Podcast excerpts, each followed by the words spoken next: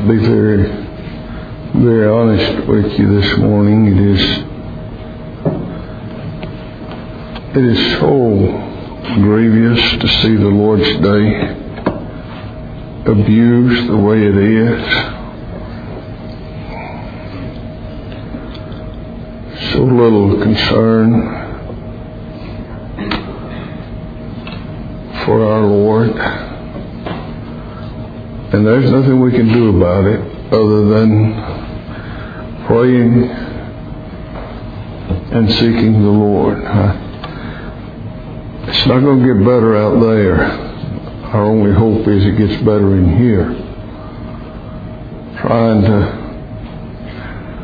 well, just getting ready to approach the Lord this morning, there was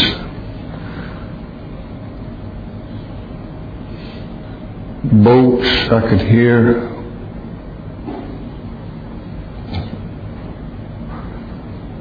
Speeding up up and down the lake. That God will never cross their minds today. Doesn't matter that this is His day. Doesn't matter that He even is God. They were just out for a for a good time. And I'm sure that they will have it. But folk, it is so temporal.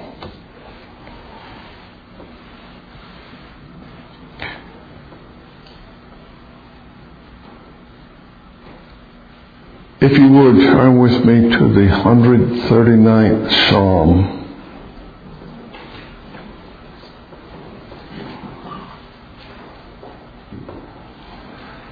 I do not know where we will go in this or what might be accomplished in this.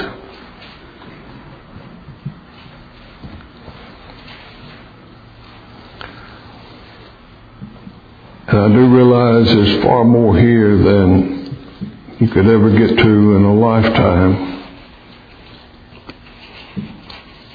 But I want to get down to verse number 17, where David said, How precious are thy thoughts. How precious are thy thoughts. We'll begin in a few minutes with, with verse number one. Would you, would you bow with me? I trust you'll join hearts as we seek the Lord for His help, His honor, and His glory.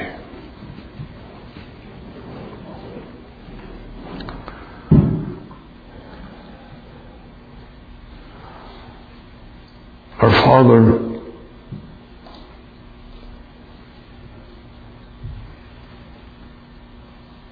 you know the frame of our hearts, the grief, the weight,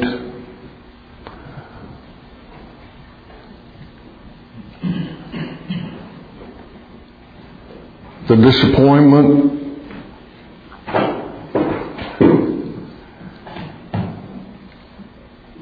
And yet,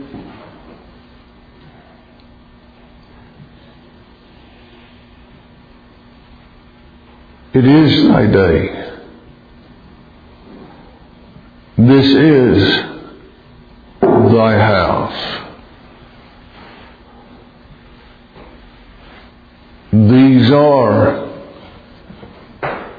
I have hope, thy children. And again, fresh and anew, we need bread.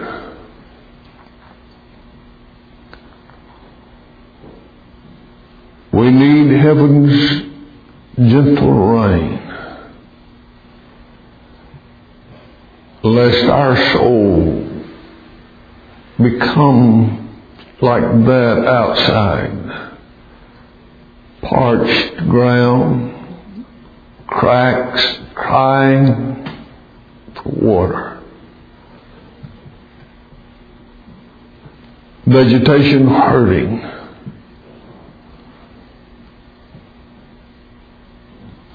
What about me, O Lord?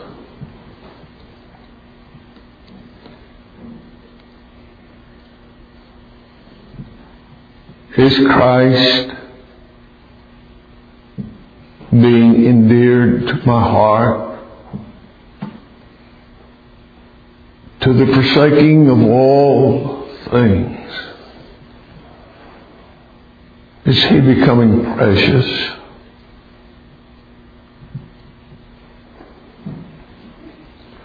My Father, have mercy upon us. We, thy people, Provide for these dear souls, Lord, that which is most needed.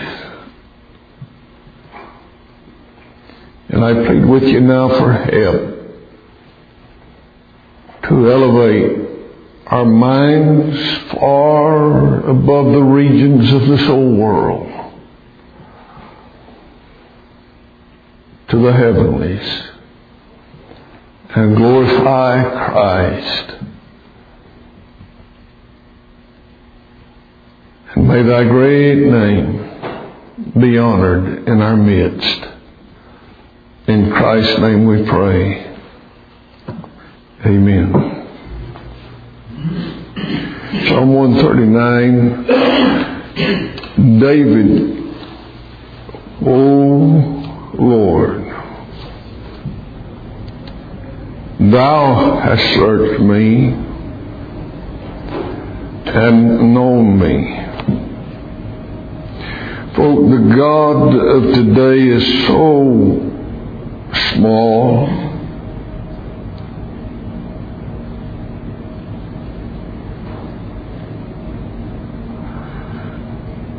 So far away. The only time God is thought of in most places, in most hearts, is when a major issue arises. But I want you to see if you can begin to see God in light of Scripture far beyond that which religion has made him out to be today. O God, thou hast searched me and known me. There, there are crevices and depths in our own soul that we don't even know about.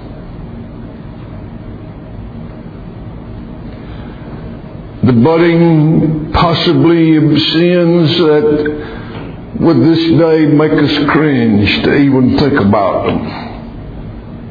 They all lie within. God knows me. I don't even know myself. Listen, thou knowest my down sitting. Now, when David is speaking, speaking personally to the Lord here, he's speaking for all people, not only the saved, redeemed, believers, but all people. You understand? You know my down sittings, place where I where I will sit, but not in the physical sense. You know my mind uprisings. Thou understandest my thought afar off. Over seven billion people in the world today And not only does God know what they are thinking this day, God knows what they'll be thinking tomorrow, this time. And God knows what these seven billion people will be thinking, those that make it ten more years. God knows today. As a God far, far different and higher than religion's God today. Thou compassest my path and my lying down and art acquainted with all my ways. For there is not a word in my tongue, but lo, O Lord, thou knowest it all together. Everything. Not only that which is there, but that which might, might and will come out later. Thou hast beset me behind and before and laid thine hand upon me. Such knowledge is too wonderful. The word wonderful there, it means secret or translated secret in another place. Noah trying to get the angel to tell him his name. He said, It's secret. Why are you asking? It's wonderful. Secret. God said, My knowledge is just too wonderful, too secretive for me. It is high. I cannot attain unto it. Now, I would like for you to read sometime the remainder of those verses. I'm not saying that I won't come back to them shortly, I don't know. Read the remainder of those down to verse number 17, where David said, How precious. The word means how prized or how valuable. The value of something is dependent upon the seller of the object and the buyer. I mean, there are most things out there in the world that I have no interest for. But they might be very valuable to other people. And some might be willing to part with a lot of things just to obtain that one item. Some folk collect old cars, old tractors. They have no value to me. I like them. Some are very beautiful. Been refurbished, brought back to a newness of life. But when I've seen them, that's all the value that they are to me.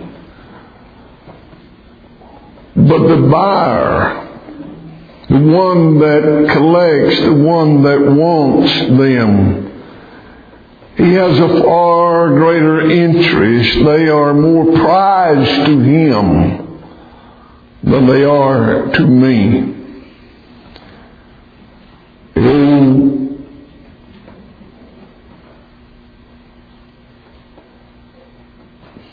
Scattered, my grandmother, she, she had her chickens. I mean, they just, they ran free back then. And every day she'd go out with her, with her apron full of corn and whatever, and she'd scatter it all around, and they'd, they'd flock to her. And then the next day you'd see them out there scratching around, possibly having missed a grain of corn. Those same chick, or one of those chickens could have could have scratched up one of the most valuable gems that the world would ever know. But it was of no value to that chicken. That chicken was looking for a grain of corn. And the value is dependent upon that object in the eye of the beholder or that object in the need of the one that is seeking it. David said, God's thoughts, God's thoughts, they're very precious valuable unto me. Oh God, how great is the sum of them. Now, the one thing that David did not say here is how prized are my thoughts of God. It's not what I think of God, though that is of utmost importance. My thoughts, my theology must be right. There are a lot of facts pertinent to my continual existence here on this earth that mean nothing to me whether I know them or whether I consider them on a daily, weekly, or yearly, or never consider them. Knowing them doesn't affect my life here on earth. I mean, there's a giant object up there in the sky, our biggest star. And every day, at least for two weeks, maybe here or there a cloud has covered it for a few minutes, but it's been up there shining every day.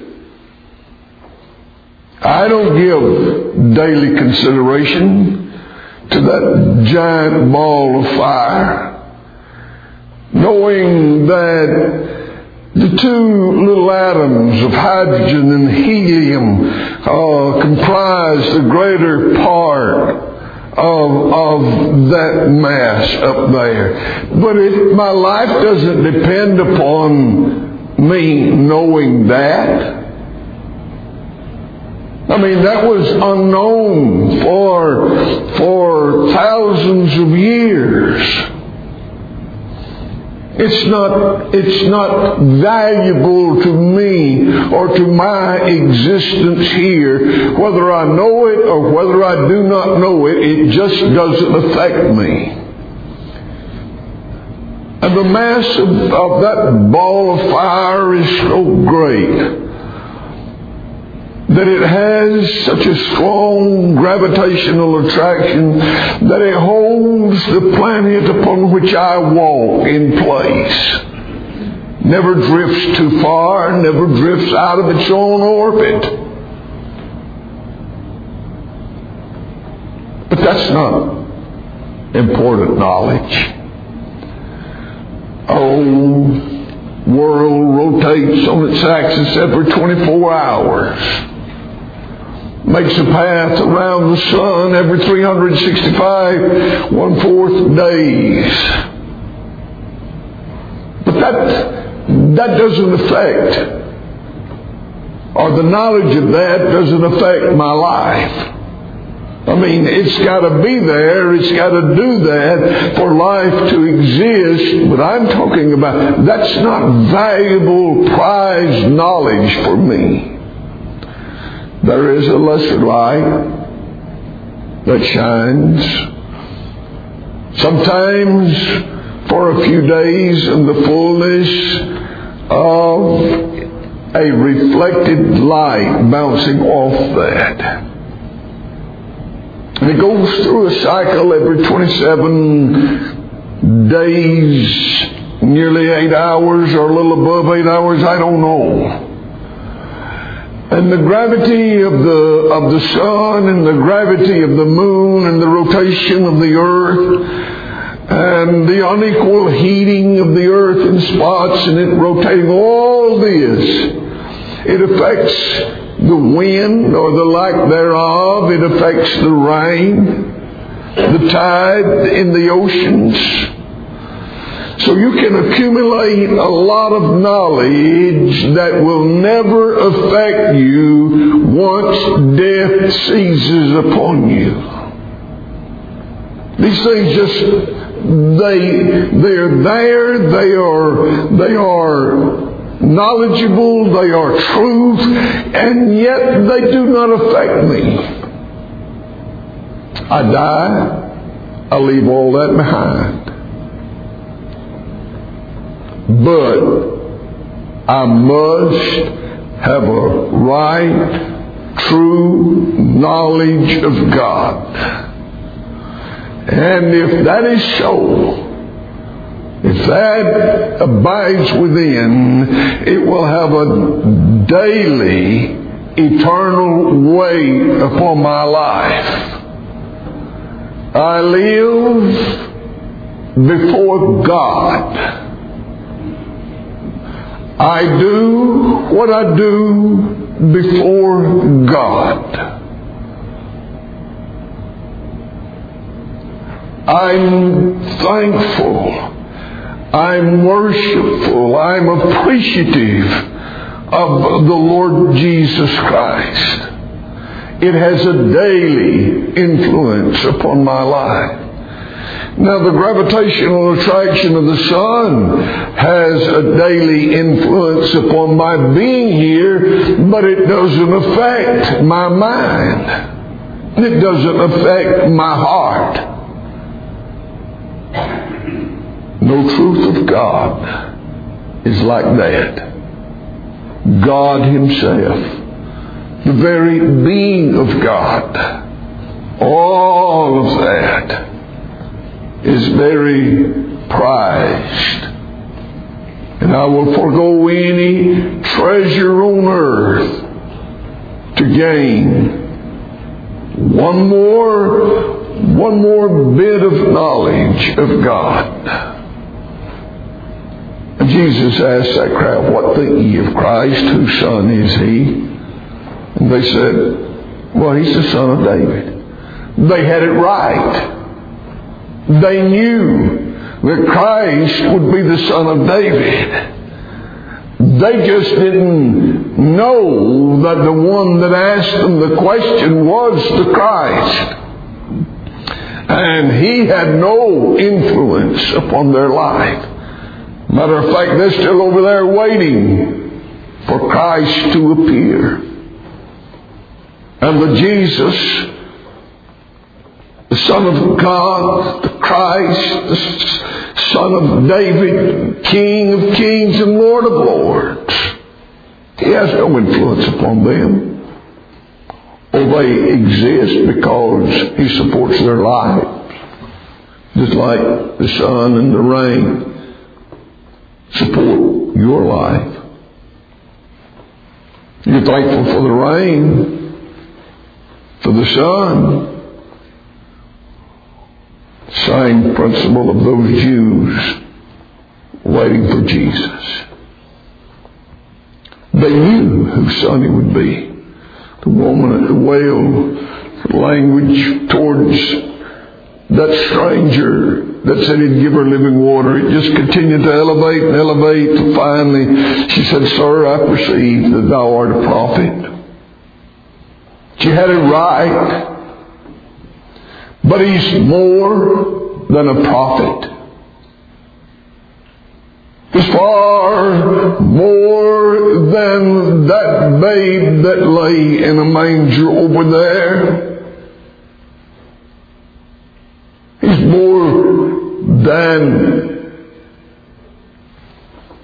what religion makes of him. And he's more than what you think of him. In the highest thoughts you can have of God, he's above all that. So when I say and tell you David's not talking about what he thinks of God. I'm not minimizing what you must know of God. Christ to the disciple, Who do men say I am? Well, this, this John risen, Jeremiah, Elijah, one of the old prophets, risen. Whom say ye that I am? Thou art the Christ. There are multitudes in the world today that will acknowledge that Jesus is God. But it has no weight. The pews will be emptied because their knowing Jesus is God does not influence them on a daily basis. It has no relevance to life here. My, my only concern about the weather in particular is when I have to go out and come down here. I to know if it's raining, then I need an umbrella. And in the wintertime, if it's cold, I need, I need something to cover up going home because of, of getting too warm in here. But that's my only concern about the weather. That's the only relevance the weather has to me. My thinking of God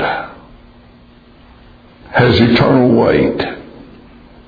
But now listen, David is lifted to a greater height than his thoughts of God.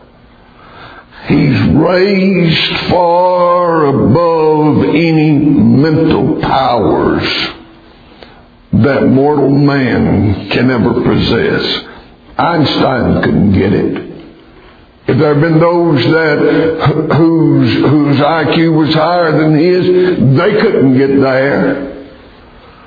Solomon of all the thousands of proverbs that he wrote and all of his knowledge from the great cedar to the hyssop that grew out of the wall knew it all. But he couldn't get to what god thinks.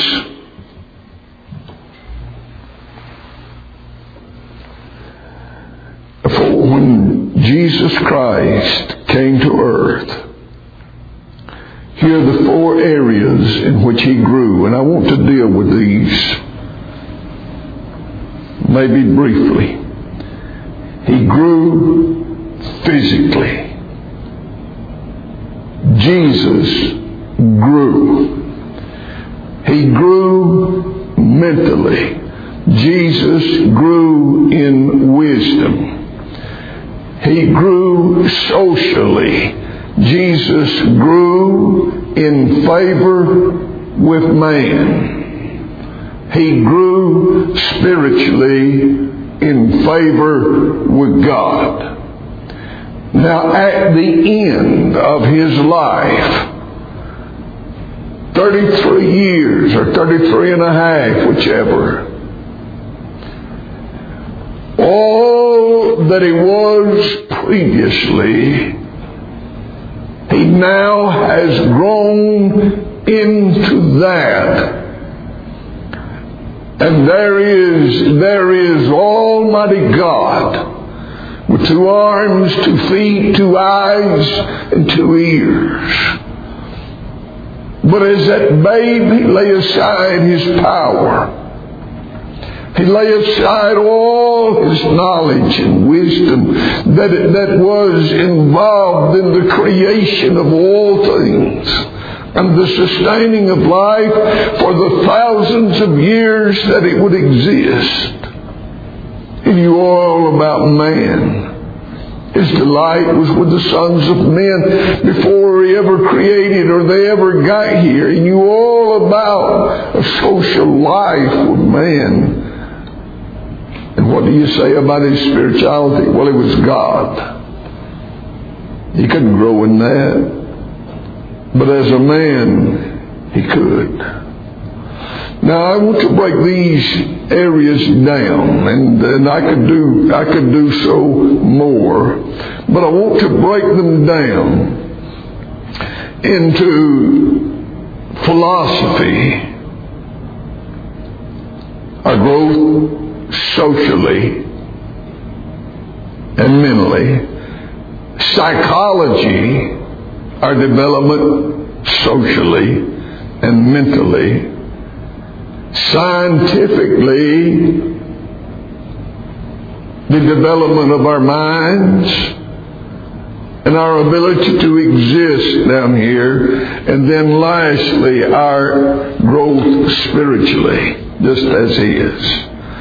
But now every field of study, these could be broadened. They could have a lot of, of, of uh, subheadings under each one of them. But, uh, but every field of study today begins with man.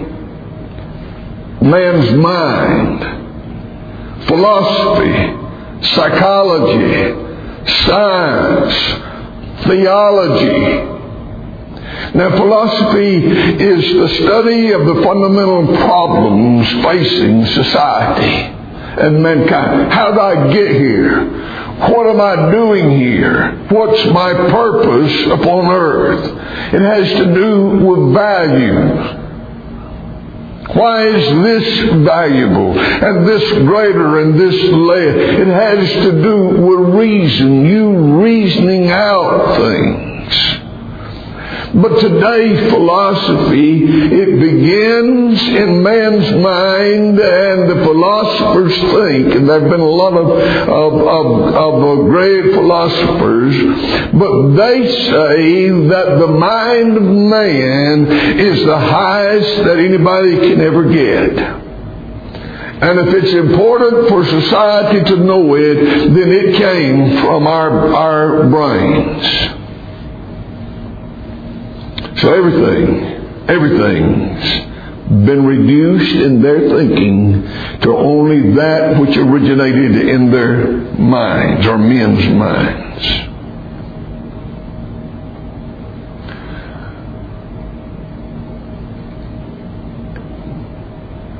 And it's these things have become it's like a it's just like a, a fog you can't see two, two feet in front of you. You can't see six inches above your head. And it's affected religion so that, that man now tries to work out a way to think his way to God, to reason out the being of God. You'd be just as well off trying to reason out the actions of a dog. No, you could do that over a given period of time. But you can't reason, you can't think your way to God. That'd be you bringing God down to the level of your mentality. God's far above what you can think. Psychology. Well, the psychologist tries to figure out the behavior of man, how he will act or react in this situation or given conditions. So they, they labor so that we can improve society and make the world a better place for all of us. You know where theirs begin? Their heads. We can just figure out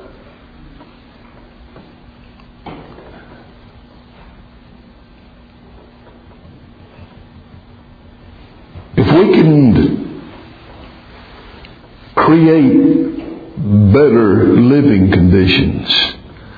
I don't know, 50, 60 years ago, this was tried by the government. They went in and they rebuilt some of the slum areas and put up housing projects. Do you know how long that lasts before they begin to deteriorate and show the lack of care. I mean, you, you just can't give folk something and they take care of it like they would if they had to labor to get it. But psychology reasons out of we just improve their environment. We'll make we'll make human beings better. Can't do it. Science, the study of our world and our environment. And they they step one or they go one step beyond psychologists, psychiatrists, philosophers. And they say that there are things that are outside men's minds that do affect us. And they'll have an idea by, by whatever out there in, in the world. They'll, they'll get an idea and they'll say, all right, let's take that idea, let's bring it to the lab. And let's investigate it. And let's test it. Let's test it again. Let's run more tests. And after it begins to hold up time and again under test, then they say, all right, now this is a law of science. So they did go beyond the philosopher and the psychologist and the psychiatrist. And there have been a lot of good ideas that have originated in men's minds or events that affect their thinking that have been very beneficial to society. None of you had to go to the barn and hitch up the horse and get the buggy out to ride to church. Your grandparents did.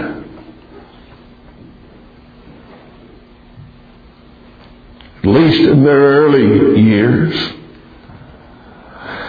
None of you didn't have to go out to, the well and and let down a bucket and and draw up your water and heat it to get a bath. Somebody figured out we can pump water into homes. We can ride. Figured out with that round thing, we can we can make that very beneficial to society.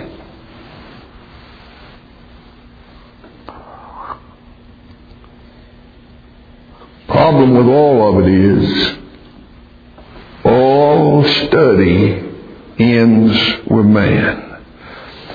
Now, if it began, if the philosopher began with God, if the psychiatrist began with God, if the scientist began with God, and the Creator was at the center of all, it might it might lead us, it might induce in us a desire to seek after and not rest until we had found the Creator of all these things.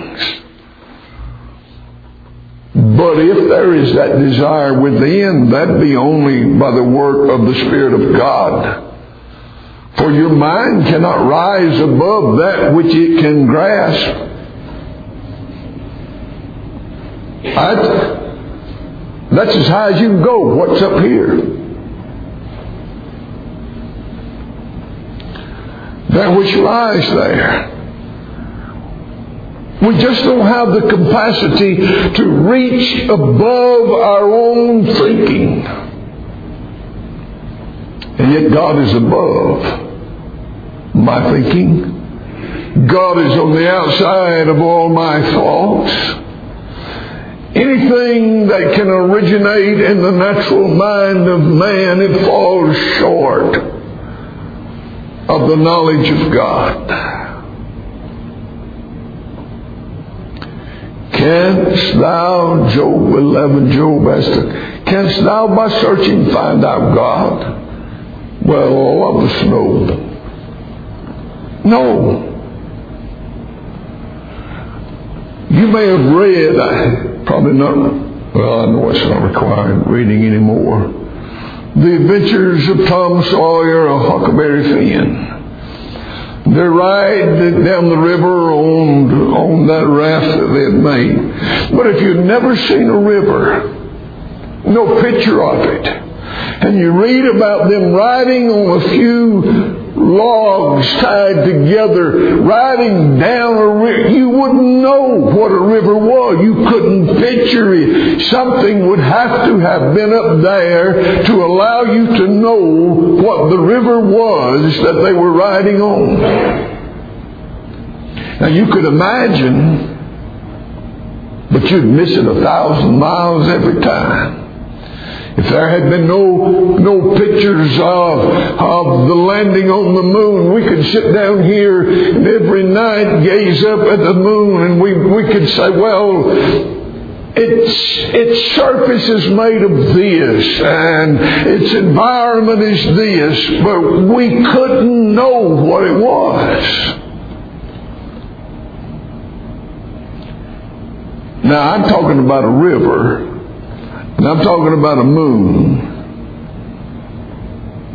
How under heaven do you think that your mind can ascend to a being? You can't.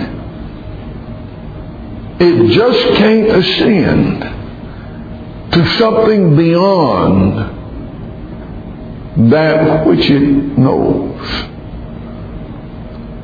Anybody here can, can you describe seraphim. Nothing other than what God has said. They got six wings. God's so holy they cover their face with two of them when they fly about. Can anybody describe an angel to me? You've never seen one. Never. You. God didn't give us any description. But that brings us to the physical body of the Lord Jesus. Can anybody tell me what color his eyes were? How tall he was?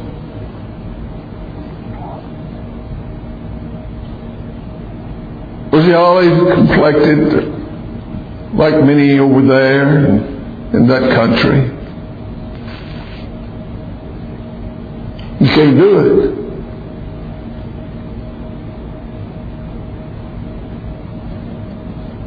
You just can't get there. Because God won't have you making an image even in your own head of God Himself.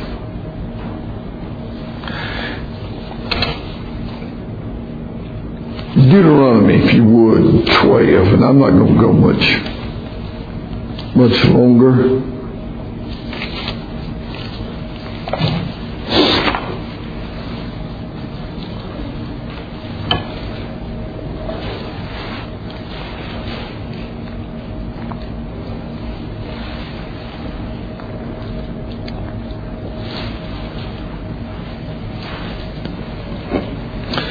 Deuteronomy chapter number 12, beginning with verse number 1. These are the statutes and judgments which ye shall observe to do in the land. When you get in there, here's how you behave. Which the Lord God of thy fathers giveth thee to possess it all the days that ye live upon the earth. Ye shall utterly destroy all the places wherein the nations which ye shall possess serve their gods upon the high mountains and upon the hills and upon every green tree.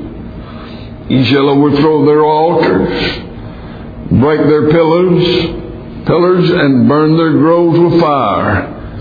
And ye shall hew down the graven images of their gods. Lord, why? You shall destroy the names of them out of that place. Reason, verse number 8. Ye shall not do after all the things that we do here this day. Every man whatsoever is right in his own eye. You're going to have to destroy everything lest that affects you. One day you're going to worship their gods. One day you're going to have their images as your God. One day you're gonna you're gonna go up there on the mountain to the groves and worship in the high places. Why? Because that's what you've seen, and you didn't destroy. Aaron couldn't fix Israel a God to go before them unless he had seen that God in Egypt where they worship the cow, calves. He couldn't do it. He'd seen that.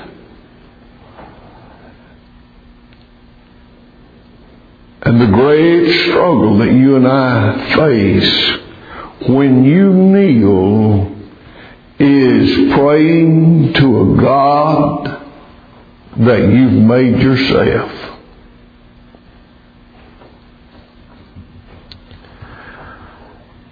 I had this for the last thing today.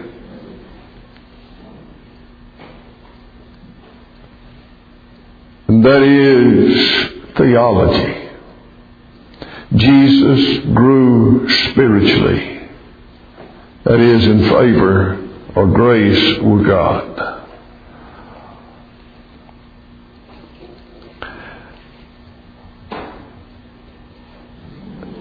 And I can't do it justice, but I'll leave you with this. No being can interpret from this book anything that will help them form a right mind, heart about God Himself. And the one thing you've got to fight every time you come back to the Scripture is to approach it not on any mental ground you stand on or capacity therein, but to approach it as it is a shut book. I do not have the mental power to get where it would carry me. But religion has rested here. When I kept silent, Psalm 50, you thought, you thought, because I didn't afflict you, because I let you get by with unfaithfulness, with unthankfulness, with behavior unbecoming that of a Christian. Every time you got by with anything, God didn't deal with you, you begin to form this image that God was such a one as thyself.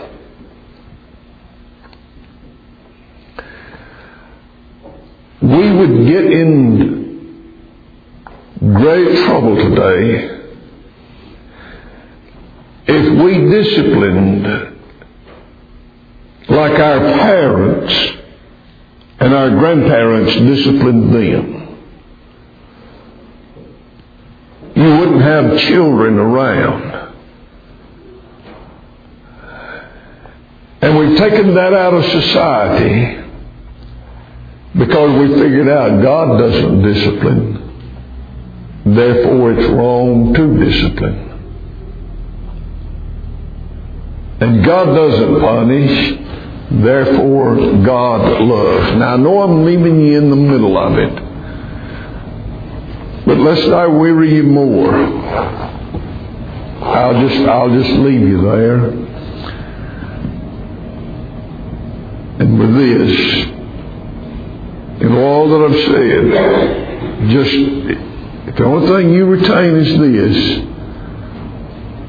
David had God's mind revealed to him. How precious are thy thoughts.